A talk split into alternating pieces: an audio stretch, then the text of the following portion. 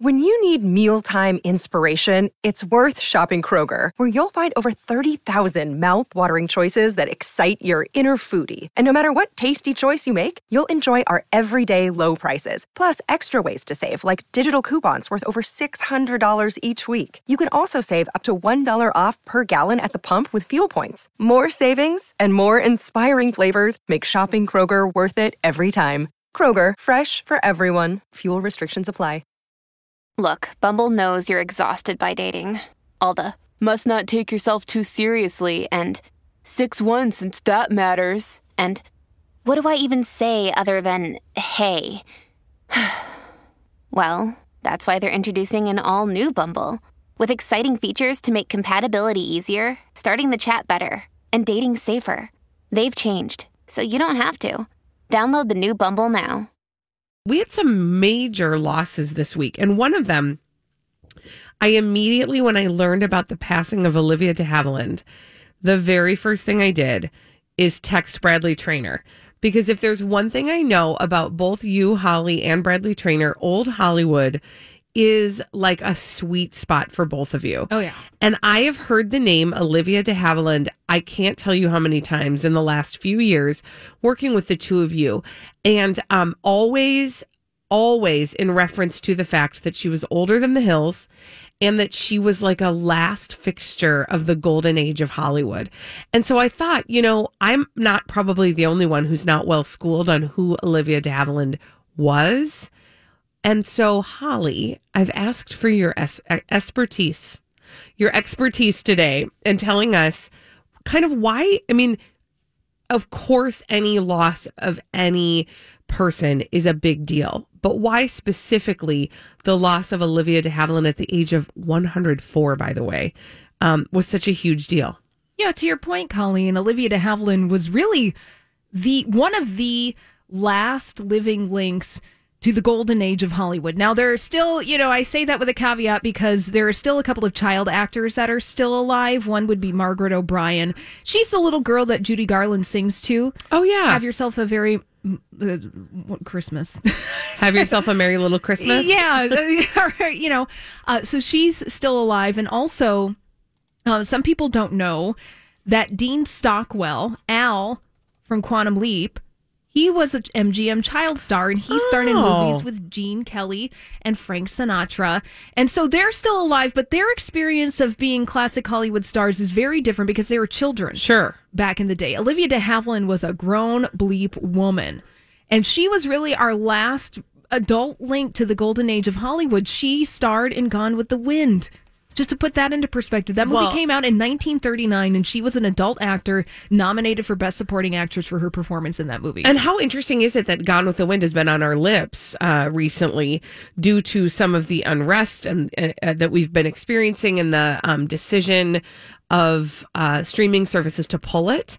Um, and this is a, a movie that Olivia de Havilland was well known for. Yeah, so it's one of those perspectives, just thinking about yourself. You in 2020, your adult self. Well, Olivia de Havilland was having those experiences back when Gone with the Wind was coming out. That's crazy. That's crazy. But there are a couple things, Colleen, I think that we should appreciate Olivia de Havilland because she was a bad bleep. She was amazing. She is the reason, Olivia de Havilland, that we have Hollywood in the iteration that we have right now. So you might not know this, but Olivia, there's a law that is called the de Havilland Law. And it's because Olivia de Havilland sued her movie studio because of contracts. So back in the day, back in the golden age of Hollywood, there were big movie studios like MGM, Warner Brothers, Columbia, etc.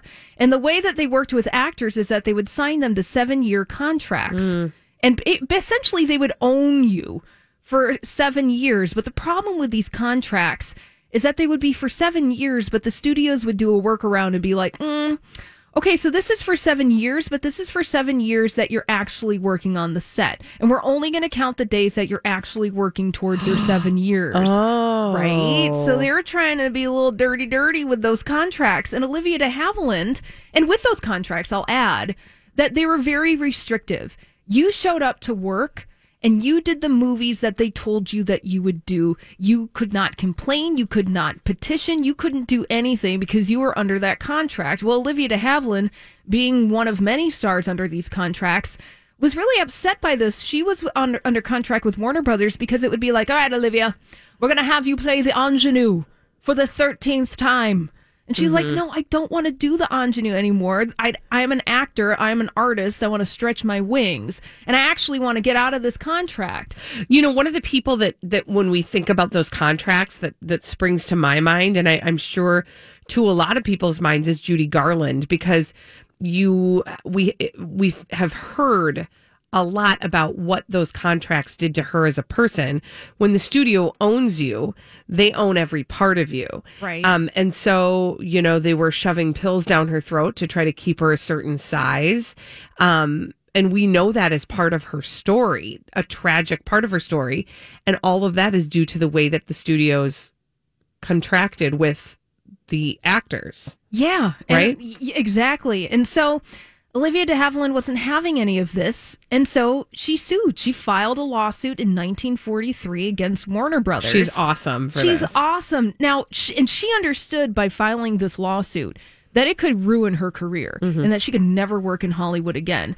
And she persevered. She persevered for over a year and a half, and they settled in Olivia de Havilland's favor.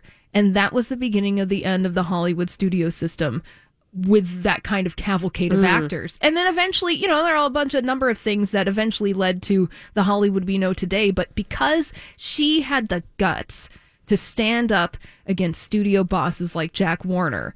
And I love this. Yeah, that we have the studio or we have Hollywood in a way that uh, benefits actors, and we wouldn't have had it without her. That is so fascinating. Yeah, um, but that's not the only reason why we should. You know, that's a big reason. You know, that's like a mark on history.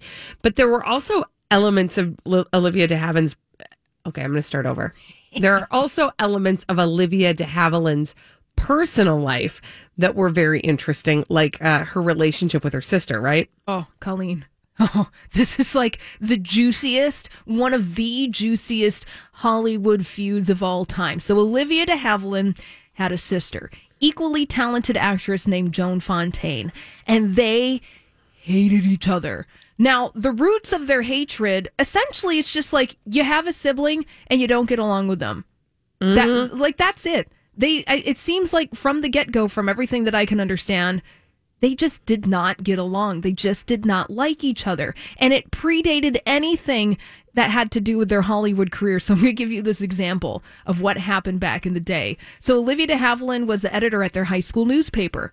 And they're only 15 months apart. So naturally they went to high school together. Yeah. Here's what Olivia apparently published as a fake will in this newspaper in high school. Olivia, quote, wrote a fake will and it said, I bequeath to my sister the ability to win boys' hearts, which she does not have at present. oh my gosh. That is some heist. That is Petty Corner Junction no material kidding. right there. So this played out for like decades. that is like some real housewives. Uh, you know what? Oh, I mean, total housewife stuff. Apparently, Joan Fontaine, the story goes that she met with the producer of Gone with the Wind, David O. Selznick, to read for the role of Scar- Scarlett O'Hara because everybody did that back in the day. That was super coveted. It was like basically the casting of Anastasia Steele in 50 mm-hmm. Shades of Grey. Everyone read for it. So she read with it with the producer. And then the producer, David O. Selznick, said that she was too glamorous for the role. And so upon hearing that, she was like, oh, well, maybe, you know, I can, you know, send over Olivia, the less glamorous person, for this role. And she eventually played Melanie, and she was nominated for an Oscar for that oh role. Oh my god! They also were nominated for Oscars at the same time, sitting at the same table. And Joan Fontaine, the little sister, won the Oscar. I mean, there is so oh. we don't have time to go into the petty quarter junction of Olivia de Havilland and Joan Fontaine, but understand this. It's the equivalent of the Hemsworth brothers and the Kardashians fighting with each other for decades. Did they ever reconcile?